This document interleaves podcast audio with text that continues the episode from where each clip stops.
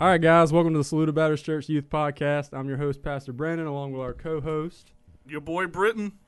And we're so glad that you joined us this week as we recap um, our youth ministry at Saluda Baptist Church. Today, we have two special guests. So, first, we have Ava. Ava, say hello. Hey. And then we also have Lane. What's up? Hold up, I, I didn't do that right. We have the Laney Pooh himself. No. All right, no, no, no. All right.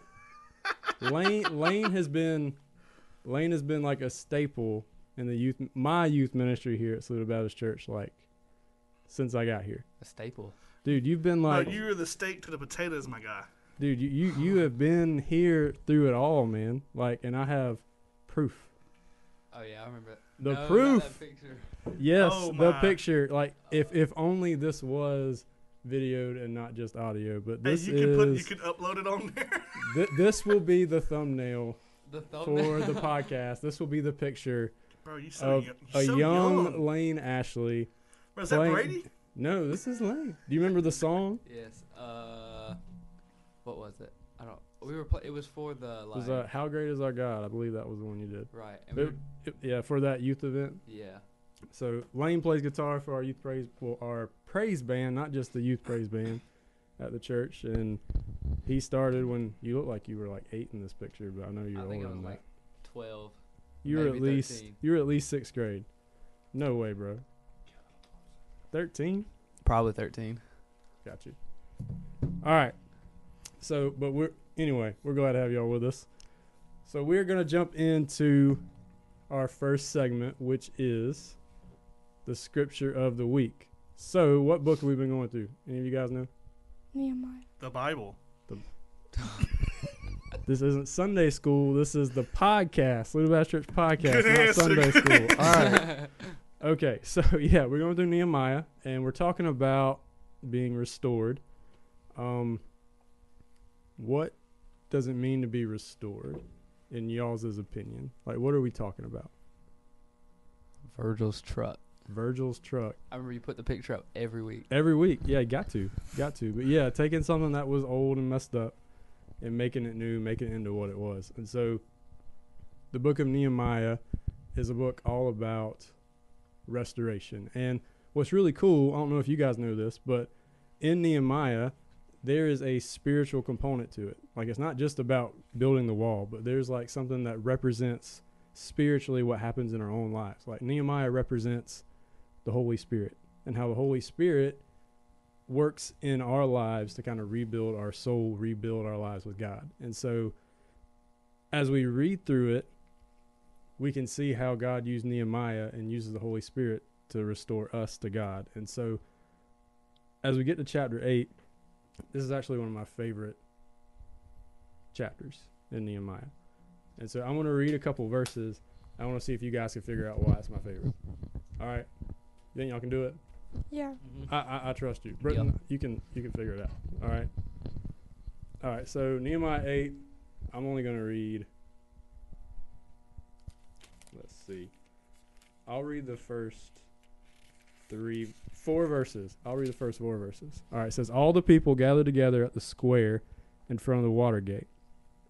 They asked the scribe Ezra to bring the book of the law of Moses that the Lord had given given Israel.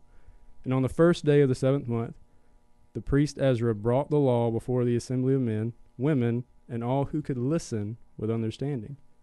While he was facing the square, all who could listen with understanding, while he was facing the square of the water gate, he read out of it from daybreak until noon before the men, the women, and all those who could understand. All the people listened attentively to the book of the law, and the scribe Ezra stood on a high wooden platform made for this purpose. Okay, I'm going to stop there. Why do you guys think this is my favorite chapter? No clue. Killing me. What do you think, Britton? Um, because it paints a backstory. No. Come on, guys. Tell us, Brandon. All right. So he's standing on a high wooden platform, and he's Church. reading The law. the law or the word of God. So he's preaching. He's you're da da da. We have a winner. Ding, Well, ding, We didn't do the we didn't do the Sunday school answer. Yeah, the Sunday school answer would have been the correct answer. So this is essentially like one of the first times in the Bible where you kind of see what's described as like a pulpit or Yeah. like a stage, right? Like, Well, a, whenever you, whenever you were first reading, it, I was like, well, it kind of sounds like he's on Yeah. stage just preaching, but it didn't. it yeah, you know that that's I was thinking of something Yeah. else. I was like, how? Why? Why would this be Brandon's favorite? Because that didn't click. yeah, no, that, that's essentially what he's doing. Like, Sorry, bro. It's like he's preaching. So, what what's really cool? It's like in verse one, the people said, "Hey, bring us the book of the law." And so, what did Ezra do? He brought it. And so, like me, I really like to preach. I don't know if y'all know that. On Wednesday nights, I kind of preach. So, Preach it. so yeah, man. Like I, I really, I really like this chapter. It, it fires me up. So, what's so cool about reading through this whole chapter in Nehemiah eight is you, you see the people wanting to hear the word of God read, but it isn't just hey, we want to hear it. They take it further, and so in our own lives, when we think about spending time with God, being restored with God, one of the most important things that we should do is be reading our Bibles and be spending time with Him. So, before we actually get into the chapter a little bit more, what are some things that y'all do or some ways that y'all try to keep God's Word a priority in your life? Like for them, they literally were standing around while one person read, and it said for hours, right? They made it a priority. What are some ways y'all make the Bible, God's Word, a priority in your lives? I'll let y'all go first. Okay, so I have this Bible app on my phone, and it pops up every morning at five o'clock. I'm not up at five o'clock, but whenever I see it on my phone, I look at it. It's like the daily verse. I find that a good way to start my day. Yours Okay. pops up at five o'clock. Yeah, Mine pops up at eleven at night. I think you can change it. You can. Okay, I need to change that. yeah, you can you can change it with the All right. uh, uh what time it pops up. Okay. Rose up at eleven o'clock at night. hey, hey, I still go on there and look at it though, but whatever time, man. Whatever time. gotta do what you gotta do. Yeah. So is that kind of your same thing, or Yeah, and sometimes in school, I like people will be like saying stuff they shouldn't say. You know, cussing. Mm. I'll be like, "Would you say that to God?"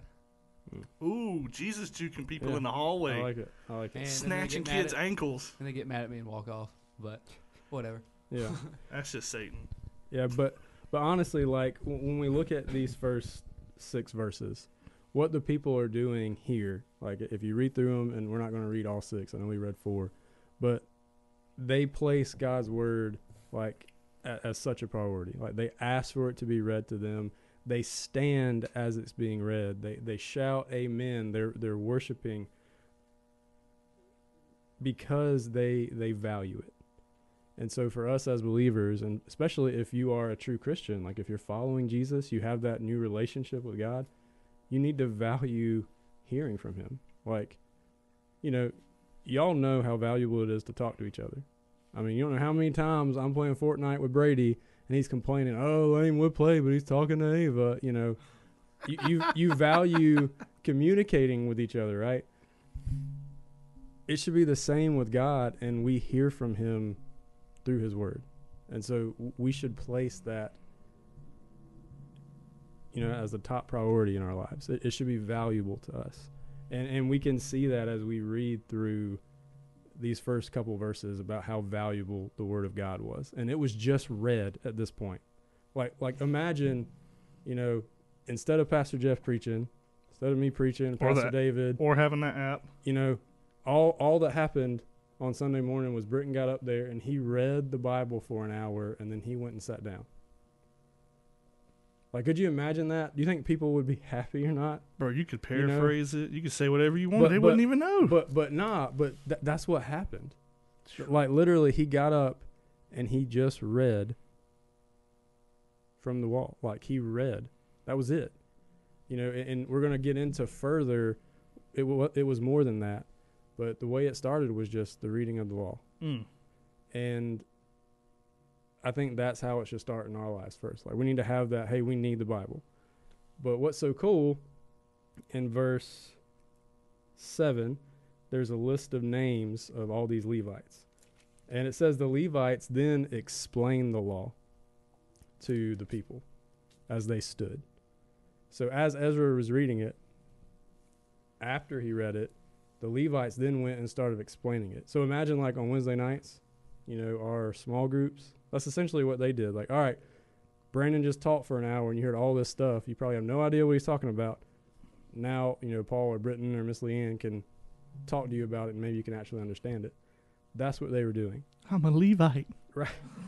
Basically. So, but what I want us to get out of this is when we read the, the last couple verses here through seven, really seven through nine, it talks about the law being explained.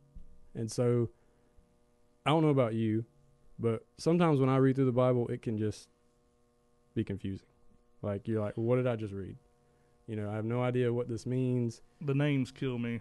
Yeah, I mean, that can be hard, but I, I had a teacher one time tell me just just make up names if you can't pronounce it. And then you talk about really getting confused. Yeah, you know, but the names can No, Not a math teacher. The, Uh, the the names can matter though. But it's like, how do you know that? Like, how do you know what matters? How do you know what doesn't matter? So the second big point is that we don't just need to value the Bible and reading the Bible, but we need to value it, like understanding it, like really applying it, understanding it for our own lives, so we can actually know what it's saying, not just oh yeah, my alarm went off at five. Let me read this verse, you know. But do you really understand what it means? So, how do you think we can go about understanding? Like, what what are some tools that we can use? Maybe you can take notes in the margins of your Bible if you want to like debrief it more. Yeah. um, more about it. Yeah, I know a lot of people do that. Like they'll they'll actually write down like, "Hey, I don't understand this," or you know, write down your questions and send them to the Saluda Baptist Church Youth Podcast, and we can help you out. You know, but anyway, nice pl- shameless plug. Yeah. nice plug. I know in the Bible app, there's like a video explaining the verse. Yeah. Usually. Yeah, there, there's resources like that too. Like there, there are so many resources. Like this shelf over here, and actually I have one in front of me. These are books called commentaries. Like they're literally like Bible studies. Like they, this, this whole page is over like two verses. Like just explaining it, telling you a little bit more about, you know, what happened, the history behind it, all that stuff. And, and the point is, is like reading the Bible is the main thing, but you want to understand it. So sometimes you need other things to help you. Like you need those videos, Lane. You need to write down those questions and ask people that you trust to answer them. You need to consult other books and things. But hey, I don't really understand why this list of names is in the Bible, Britton. Why is it important? Well, looking at even a devotional Bible or a study Bible, something like that, can help us understand. Because reading the Bible and understanding it leads to what we see happens next. And what we see is all the people start weeping. Like they they they were weeping as they heard the law read. And as they were explained what the law meant, they began to weep. They began to cry, they began to mourn. Why do you think they would be acting like that? Maybe because they realize that there's some of the law that they hadn't been obeying. Yeah, I mean that's one hundred percent what it was.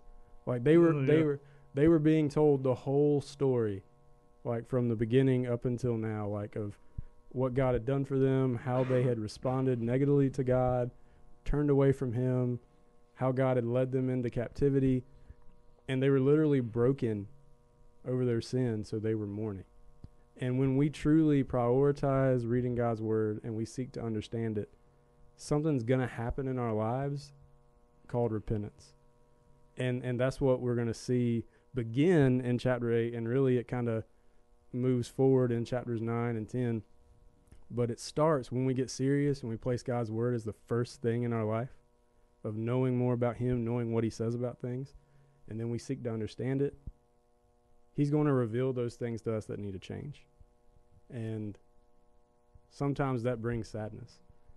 Sometimes that brings, you know, crying, weeping, mourning. but it always leads to something. And what's so cool is how this chapter ends. And there's a whole lot more verses, but I'm not going to read all of them. But in verse 9, it says Nehemiah the governor, Ezra the priest and scribe, and the Levites who were instructing the people said to all of them, This day is holy to the Lord your God. Do not mourn or weep. For all the people were weeping as they heard the words of the law. And verse 10 says, Then he said to them, Go and eat what is rich, drink what is sweet, and send portions to those who have nothing prepared, since today is holy to our Lord. And do not grieve, because the joy of the Lord is your strength.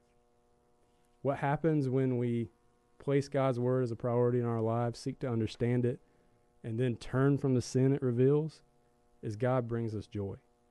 Like, not just happiness, like, not just, oh, this thing happened. Oh, Lane brought me a flower. Oh, I'm happy. But like, joy, sorry, but like joy that just transcends circumstances. Like, It's like a like a release.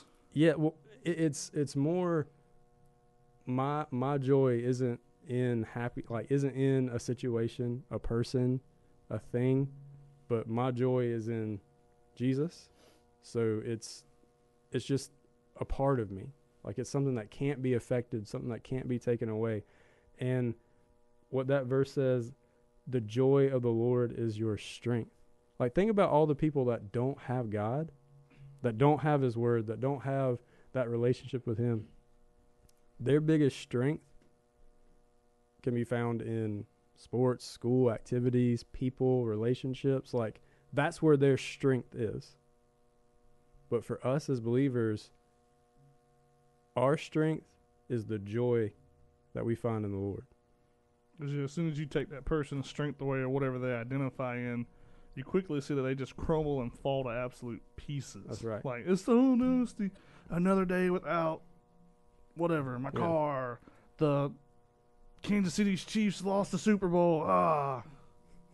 Are you trying to predict the future? No, I'm just taking shots at Noah Berry because he's not here to defend himself. No. No, that's not right. so we talked about how you know having that restored relationship with God, and we've seen in chapter eight of Nehemiah, like God's word needs to be a priority. Understanding it, we need to strive to understand God's word. We need to recognize those things that God wants us to change and repent of those things.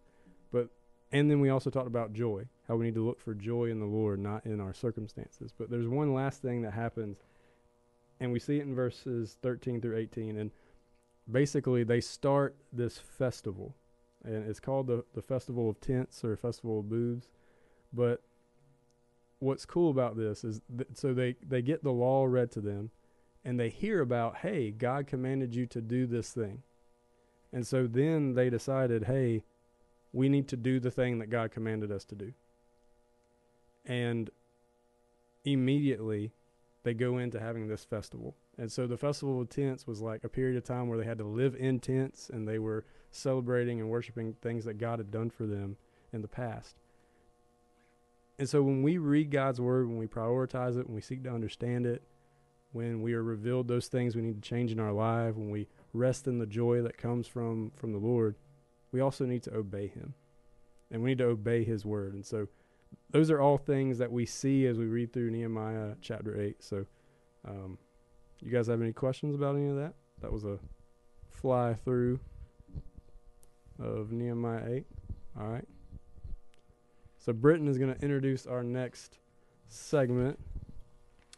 You ask, we answer. All right, and the first question we have is why doesn't God kill Satan? Why doesn't God kill Satan? All right, Lane, take it away. I'm just kidding. but but no, on a serious note, what do you guys think? Like, if, if someone asked you this question, just like out like out the gate, like, hey, why doesn't God kill Satan? How would you respond? Like, do you know what you would respond? Uh, I don't exactly know what I would respond, but maybe because God doesn't kill. Okay. I, I've I've I've heard some people respond to this question that way. You know, yeah. Okay. What do you think, Ava?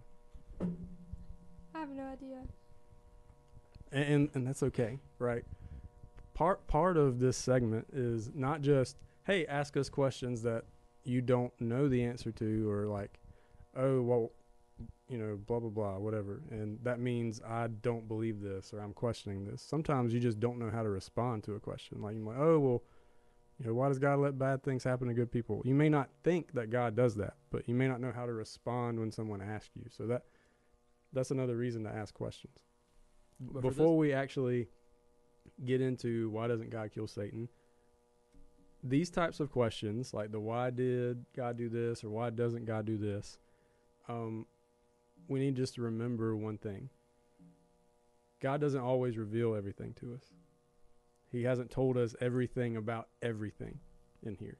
And Romans 11, 35 through 36. Um, I want to read verse, let's see, 34.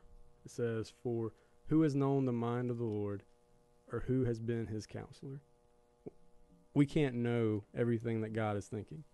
You know, we're not the counselor to God. Like, he doesn't tell us everything. But there are things that we do know. So, when thinking about this question, why doesn't God kill Satan? There are a few things that we know. First, we know that God has a plan for everything, including Satan. And two, we know that one day Satan will be judged. Uh, Revelation 20, verse 10 says, The devil who deceived them was thrown into the lake of fire and sulfur where the beast and the false prophet are, and they will be tormented day and night forever and ever. So one day God's going to judge Satan. And it sounds pretty bad, you know. Um, this lake of fire and sulfur and tor- being tormented for day and night forever, that doesn't sound good. So one day that's going to happen. But until then, we know that God is seeking to accomplish his divine purpose and his divine plan. And in Acts chapter 2, verse 23, Paul was actually talking about, or uh, not Paul, Peter was talking about Jesus being crucified and the men that killed him. And he said in Acts 2.23, though he was delivered up according to God's determined plan and foreknowledge, you use lawless people to nail him to a cross and kill him. See, th- this verse reminds us that men can do things, like even killing Jesus, like they physically did it, but it was all part of God's plan. And God has a plan for everything that happens and and so why doesn't God kill Satan? Because he has a plan that he wants to accomplish. There's a reason. Th- there's a reason that he is allowing Satan to still exist. And that reason is because he's still up to something. God still has something that he's doing, has some plan that he wishes to accomplish. And you know, if we take it a different way, right? If if you look at Satan as who he is, he is uh, the the king of the kingdom of hell, right? Satan is like the leader of the kingdom of hell. There's two kingdoms. You know, there's the kingdom of God, there's the kingdom of hell. If you are not a follower of Jesus, you're not in God's kingdom, whose kingdom are you in? You're in Satan's kingdom, the devil's kingdom. And so if God were to get rid of the leader of that kingdom, what would he do with all the followers of that kingdom? No. You know what happens when you fight an- against the kingdom? They don't automatically get freed, right? If if two kingdoms clash, anyone fighting against you gets taken out. So mm-hmm. If basically essentially what you're asking is, hey, why doesn't God just kill Satan? You could flip that question. Like, well, you could also be asking, why doesn't God just kill you? If you're not a believer. Yeah, and I, I, mean another way how I look at it, in Layden's terms, is without Satan, we can't have the fall, and the the word just escaped me, but you can't have the, the help me out, Brandon. You can't you can't have redemption. You can't you can't have you- redemption and to come back if if you, if he just took out all evil. Oh, like what you said, it's going. to I mean, you don't. Ninety nine point nine percent of the time, you're going to take out us anyway. You can't have that redemption story of coming back and coming full circle with without that. Yeah. That's how I look at it. It's it's almost a necessary evil. In some mm-hmm. ways, yeah. You know, you, you look at even like last week, we talked about the, the tree, right? The, the tree was there. Like that was a huge part of, you know, the redemption plan. But essentially, when you're like, oh, why doesn't God kill Satan? What are you really asking? You're blaming Satan for all the bad things that happen. Yep. You're saying, oh, Satan caused this bad thing and that bad thing and all the wars and all the whatever. And you're not trusting in God's plan. But Romans 3:23 says for all have sinned and fallen short of the glory of God. Ephesians 2 3 says that we were by nature children under wrath. Like, Lane, you don't need the devil on your shoulder to be like, oh, tell a lie. I promise you, Satan, he, he can't be everywhere at once. He is not omnipresent. That that is God. God has that ability. Satan cannot be everywhere at once. So Satan cannot be in here. Maybe he is. Get May- out. Maybe he is. I rebuke you in the name But- of Jesus. Get out of here, Satan. maybe, but he's not going to be in here and also in you know some other country causing starvation for little children. Like he, he can't he can't be doing both of those things. Like he's not now. He has demons. You know the demons are real, but we want to blame Satan for all of these problems, all these issues. But we don't want to blame ourselves. We don't want to blame our own wicked hearts, our own evil hearts. Mm-hmm. In John eight forty four, Jesus was talking to the Pharisees and the scribes, and he called them the children of Satan. Like they that their father was Satan because they were lying on him. So Satan isn't the cause or the source of evil in this world.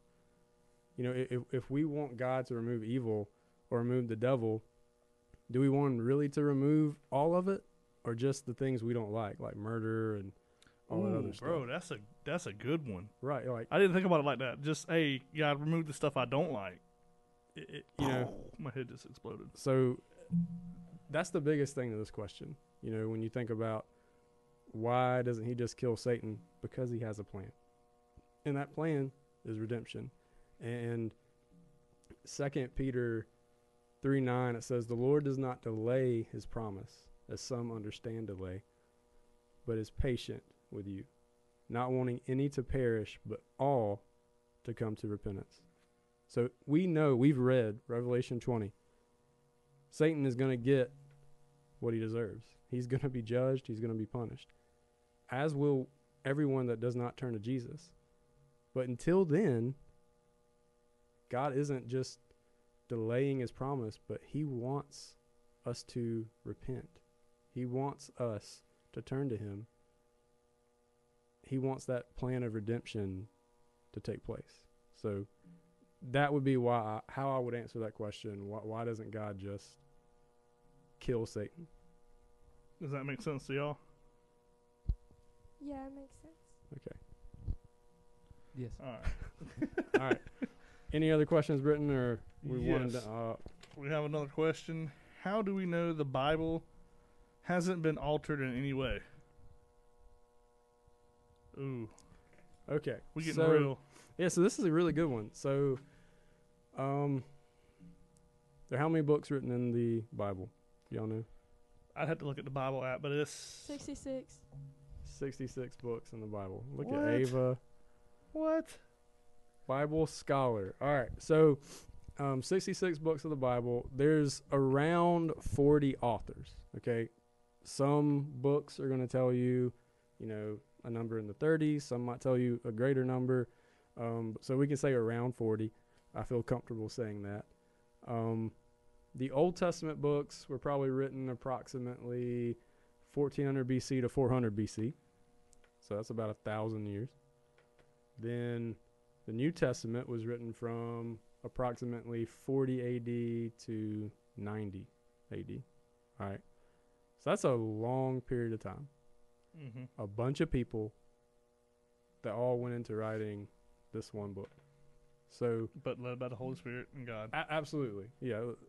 Directed by the Holy Spirit to pin down every word. We, we believe that. We believe that all scripture is breathed by God, that all scripture um, as Second Timothy three sixteen says, all Scripture Well- is inspired by God. So Well, I mean, I don't want to cut. I don't want to cut you off or throw you off, but if if man over that period of time and that many authors cannot string together a book like that. I, I go ahead and challenge you to start a book and you have me finish it. It's going to be two different things. Right.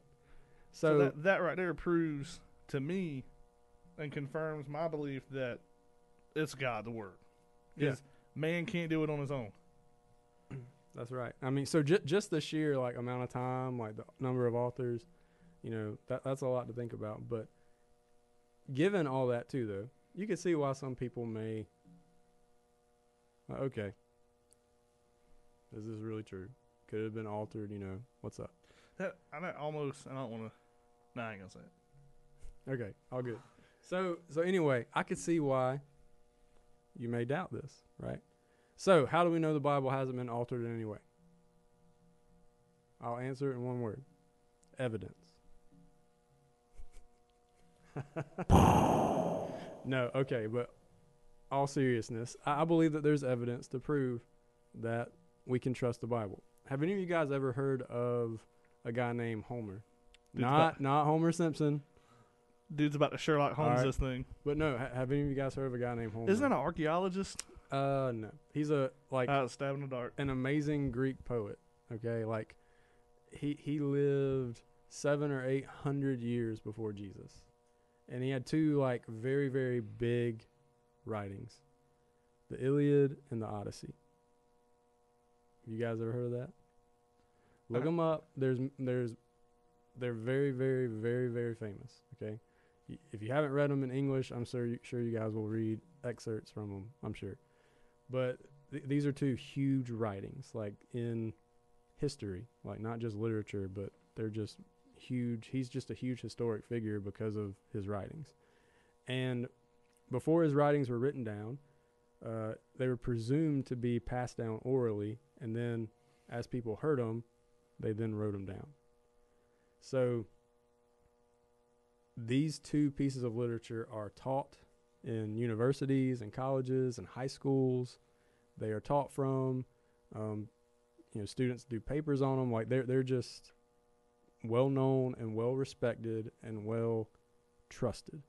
Okay, and they were written like hundreds of years before Jesus. So they're just as old, actually older than most of the Bible. And these two works have thousands of things called manuscripts. Okay? So, what a manuscript is, it's a copy, not the original, because the original Iliad or the original Odyssey doesn't exist anymore. But it's a copy of the original. And it can either be the whole thing or it can be a part of it in, in its original language. Okay? And that's called a manuscript. All right? I know this sounds boring, but Well, no, wasn't didn't they find manuscripts somewhere in the Middle East not too long ago that that yes. proved historically events that happen in the Bible? Is that where you're going? Uh, no, but yes. Oh, boom! I didn't. All I didn't ruin it. So there are the Iliad has a thousand manuscripts alone, so a thousand copies in its original language of either the whole piece of the Iliad or parts of it. Okay, and what translators do is they take these manuscripts and they read through them, they compare them, they compare the copies of like the same section, they compare them to make sure there's no inconsistencies, and then they use that and they translate it into modern language. Okay? So all historic documents are treated that way. That's a lot of work. So before I answer our question, which our question is how do we know the Bible hasn't been altered? Do you think people doubt or question this work of literature? The Bible? No, the Iliad. The one I just said there was a thousand manuscripts, a thousand copies. Do you think anyone doubts that? Do you hear people like popping up on Facebook or YouTube like, is the Iliad reliable? Is it Bro, really I'm gonna be 100 percent honest. I never even okay, heard no, no, Iliad that- until that's just cool. now. That that's cool, but you don't. You you haven't heard about it. All right. That that's all I'm saying. People don't question that. The New Testament has over five thousand manuscripts in Greek. That's five thousand copies of either a piece or the whole of the New Testament. That's more than any other ancient document or classical author. All right. And so when you go through all those manuscripts, there's 1% discrepancy. That means 99% of all those copies agree with each other. There's 1% that doesn't. And the percent that doesn't, words could be flip flopped. So instead of saying the Lord Jesus Christ, they might say, might say uh, Christ Jesus the, The Lord, Lord, yeah. something like that. Or uh, one word might be missing, or some grammar issues, right? God right there. So I think one looking at the manuscript and the process of getting a translation and looking at the amount of source documents that we have for the Bible and looking at the percentage of errors between those, which I wouldn't even call them errors, discrepancies, right? Like, oh, I'm missing a the here because someone was copying it and they forgot to write the, right? That that's not really an error. But that alone is compelling that we should trust that the Bible is accurate, right? And then two, think about how easy we can translate things now. Oh, dude, Google Translate all Yeah. the time. Like you can literally pull up an app on your phone and you can pull up the Bible in Greek or Hebrew and you can look up what the word was and what it means. And then you could be mm-hmm. like, okay, so if you hear a pastor or someone saying, "Oh, this word means this," like there's apps you can literally pull it up, and I do this sometimes. See, oh yeah, what does this word actually mean? Or it's a good way to understand the Bible a little bit more. So the fact that we can do all this now, and we we can translate so much easier than it used to be, and we have all of these manuscripts, all of these resources. I think I think we can pretty much see that we can trust that the Bible hasn't been altered. Oh, You dude, know. 100 percent. Take take that. so and there's no evidence that the Bible has been altered. There's no evidence that the Bible's been revised. There's no evidence that the Bible's been changed. I have six different translations of the Bible on my on my bookshelf right behind me. All of them agree on the main theological things. All of them say the same thing. Like all, these different translators that looked at the same manuscripts, the same things. So we can trust that it hasn't been altered. And now, with all the things that we have, all the resources that we have, we can basically catch people if they try to do that, if they try to alter it. So I think we can trust the Bible.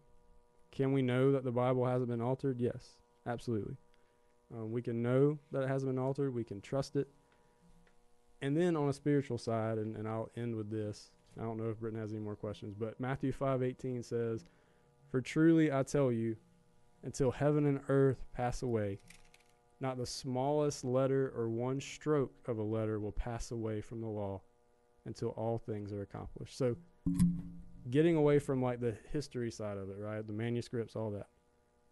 Even God, Jesus said this. He promised His word will be protected.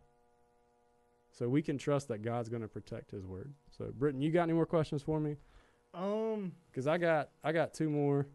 oh, you got two more? I got two more that came in this morning. You know, and I haven't looked at them yet. But, so let, let's let's pull these up. One of them he ain't Um, gonna read. You know, sometimes sometimes you just got to answer them. So the, answer them. So the first one: Why is Britton so cool? I, I don't know about that. You want me to answer it? I mean, Great question. great question. It's because he Um, plays the bass. That's what it is, and he's Sadie's dad. There we go. um, why do you look like a mix between Twilight and Mr. Beast? Oh, they were talking about you, Brandon. Yeah, I plead the fifth on that. I wonder. I um, wonder who asked that, man. I, I wonder who asked that. I wonder who asked Are the that. questions anonymous? Some of them are. This one was by Anonymous Anonymous. Uh, okay. Anonymous, anonymous. They really wanted to be anonymous. full full full disclosure, it was me. Oh, I know. That's the I, know, I only knew reason. you. I knew you knew. I was like, I'm just gonna ask something off the wall just to see if it even makes it. I was like, it ain't gonna make it. All But right. It did. So I I'm think happy. we have one final segment. Britton, lead us into it. All right. You know them. We love them. We got the guest interview. We got Lane and Ava. He almost forgot your name. I about did. About, dude, like as soon as I want to go say it, I was like, it escaped me. Cause you know I'm so, you know I know that you're Lane's girlfriend, and you come to church. You have blonde hair, and that's about it. Uh, so tell tell me about yourself. About myself? Yeah. Okay. Um. is this She's part like, of uh, the what? Interview? Yeah, this Oh, is this okay, is okay, this okay. is we ain't stopped. This is part of it. Okay. So, um, I moved to Saluda Schools in um ninth grade, and I immediately fell in love with Lane. In Oh, love. gosh. Whoa. I'm just kidding, guys. No, I'm not. that was the sound of both my ankles snapping. no, I'm just kidding. well, I mean, look at Lane. He's just a total package. He plays sports, he instruments, athletic. He's funny. Oh goodness, this is not love connection, Britton. All right, but now, all right. So in a more- in a more s- not really more serious, but so Ava, you've been attending Saluda Baptist for what, a little over a year, maybe. Oh, that's Maybe. right. It's close. I think it might be like year, eight months, maybe. Yeah, maybe eight months. maybe eight months. Yeah. It seems like like five years. Lane, how long y'all been dating? Almost ten months. Look at that, dude. knew he, he knew it. He Mhm. knew it. I was trying to give you, you know, give you some hints there, but help you out. I knew that. Mm-hmm. So, so, Ava, what is what's something that you enjoy or like most about being a part of the youth group here? Um, in my last church, we didn't have that many youth, so it gives me a better opportunity for fellowship with people my age, and just learning on their perspective, 'cause it's more like mine than someone who's 40 years old or 50 years old. Yeah, de- definitely having that group of your peers is important. Yeah. So Lane, what you got? Lane was born into this church, so Yes. you know he's been here Life forever. member. But w- what do, what do you enjoy or like most? All right, so something I have enjoyed is how much we've grown. Because I remember when, like, if our youth group first started, it was like me and like four other people. It wasn't a lot, but now we have like a lot, Yeah. like Dude, I- 20, 30. I remember back when the youth room used to be separate, and it was it was legitimately the same four you had Wednesday night, or five was the same amount you had Sunday morning. And it seems like it was so far ago, but man, that's not even been what three years, maybe, if even that. Yeah, we, we've we've grown a lot in, in a short amount of time, and some of us have actually grown. Yes. Like I, I, I can't. Th- this picture, it's going up. I'm sorry, Lane. I'll, I'll ask your mom if I have to, but like I just can't. this is this is an epic picture, but um, I look, I look scared in that picture. a little bit. It's actually so you know if you're listening to this and we didn't get to put it up as a thumbnail, it's on the Instagram page, Saluda Baptist Youth. So you know, it's forever there. So Just never I leave. bet I'm about to go. I'm about to go stalk it now. Didn't even know it Um, was there. so you know, as we're recording this, it's the day of the Super Bowl, so we got that going on. The Super Bowl party a little bit later on tonight, but um, thinking about some of our other activities, what what are some things that y'all like like activity wise that we do? Mm. I like going to Winter Jam. That's pretty fun. 'Kay. Um, That's it. So all right, Lane's got Winter Jam. hold on. I'm think. I was thinking of more. I'll let her go. While I think. okay. Um, I've never been to anything like Mission Serve before, but when I did, it just it felt eye opening that I was working for God and feeling His presence more when I was there. I think it was just the singing and being with a bunch of other kids my age Yeah. that also was trying to like follow Jesus. Yeah. So m- mission serve, you know, that is our annual mission trip. We we go through Mission Serve. That's an organization. Shout out to you guys. They do an awesome job. Uh, they, they actually coordinate all of the job sites. You know, whether it's a roofing project or painting or whatever, um, yard cleanup. I don't know what job y'all were doing. We we did a lot of yard cleanup last year, but um, it's just a time where we go into a city, get to help out the people in that that area, and also have incredible, you know, nights of worship and good preaching and and just be able to fellowship, like you said, just with other people that, that are even your age or, um, so it's just a really good time to, to serve and grow. So you're being fed and help feeding. I like that. Yeah. I, I haven't went. Hopefully this year works out and I can go. I'm looking. I'm looking forward to it. Bring Sadie. If I bring a baby to the I'm thing, joking. I'm not gonna do no work. Like I'm gonna have to carry her around. She and can stay in our room. I, h- yeah, you say that. She's only now just starting where she'll sleep for three hours. All right, Yeah. Lane, what you got?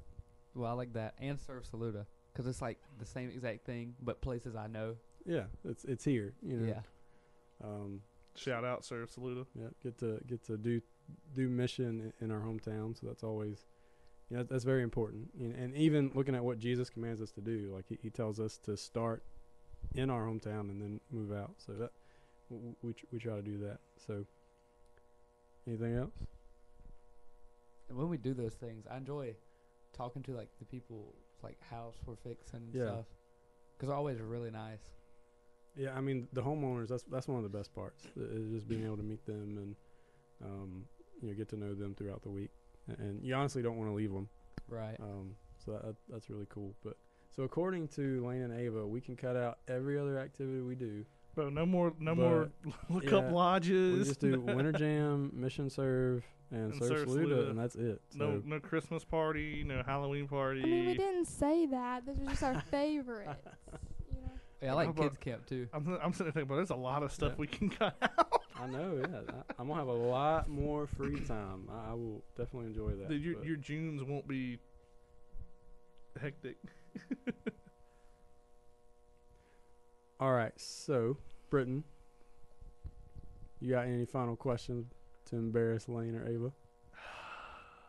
Hmm. No, um. We can take it. Because I got one. I got one. I'll, I'll let you go and I'll see if it if it sparks All right, so anything. so this is not for Lane. This is specifically for Ava. Uh-oh. And so I've been curious ever since FCA, um, the last time. So the verses, like the note, car- the index cards or whatever, y'all had all the verses. Oh. Explain like what that's all about because I just thought that was cool. Are you talking about the ones that we made and put them in the hallways? Yeah, Okay. yeah. Talk about that. So, my friend Morgan, um, she started making them first, and we also did the prayer mirror where you can put little prayers on the mirrors in the girls' bathroom, and um, she came up with that idea. I just kind of helped her along the way, and we've been bringing note cards to class right before English class, and we did this last semester in journalism too. But we would c- decorate these verses that we thought people our age might need to hear Hmm. and maybe it'll inspire them to open up their Bible or just pray a little prayer. That's really cool. And so th- these note cards, these verses, like they don't just like write the verse on there, but they they're very like colorful and inviting. Like you, they catch your eye. Like that. That's how it caught my eye. They like pulled them out, and I was like, oh, what's this? Yeah. I kind So- of want to walk through the schools to salute now. Yeah, that's that's I really just want cool. to see the hallways now. That's awesome, man. That's awesome. Yeah. I wish something like that would have happened when I was at school because we didn't. We didn't have nothing like that. That's that- awesome though. Keep it up. Yeah, it's a cool way for for you to you know step up and own your faith and share your faith. Challenge On to your all the other listeners, y'all. Y'all step up too. Because you know, you think about like youth pastors, um, like oh yeah, youth pastors need to be in the schools and stuff, right? You know, I, I try to go up there and hang out with y'all when I can, but the the best youth pastor to minister at your school is you, because you're there every single day. Boom. So I mean, yeah, I could come in and try to do something, but you're there day in and day out. You're gonna be able to reach the kids in your school a hundred times better than I ever could. And so it's cool that you know you guys are owning your faith and and uh, y- you know even Lane, you know, you talking about just challenging people. You know, like, hey, would you say that in front of God? Like a lot of people won't do that. You know. Dude, that's that's some Nehemiah Um, stuff right there. So yeah, so I, and he did that. So he, he challenged them. So that that's cool. I want to be Um, like Lane when I grow up, What? yeah, just No, like 'cause- Lane. bro. I didn't like, and I ain't gonna lie. When I was in high school, probably for the first bit, or maybe middle school, you know, I was on on mission, on point, and then when I kind of hit high school, I was like, i am gonna do my own thing. So I really wasn't trying to push people to God or help people, but it was kind of like I just I just did my own thing. And I wish if I could go back in time, I'd, I'd have changed it and kind of do what you're doing, because I mean, there ain't no telling how many lives I could have positively impacted and turned around. That's awesome, dude. Just keep it up. All right. so, do y'all have anything y'all would like to say before we jump off of our second ever episode of the Saluda Baptist Church Youth Whoop, whoop. podcast? I don't think so. I'm thankful that Brandon um, has let me be on this podcast. Let's go. Me too. All right. So uh, we got to go. Um, I, I got some appetizers to make for our Super Bowl festivities, but um, yeah, I, I'm, I'm gonna pray for us, and then we'll we'll jump off here. Let's pray. Uh, God, just thank you so much for how much you love us and how good you are to us, and I just thank you for this time. Thank you for Lane and for Ava, and um, just for being able to hang out with them for a little bit. And I just pray that you will uh, bless this time, that you'll use it maybe just to to help someone, encourage someone. Uh, maybe something that was said will will uh, speak into something that they're going through or something that they need to hear. And uh, we just love you. It's in the name of Jesus we pray. Amen. Hey, youth, don't forget new episodes drop every Thursday morning. And if you have any questions or anything, uh, please reach out to me or Pastor Brandon if you want to be on future episodes. God bless.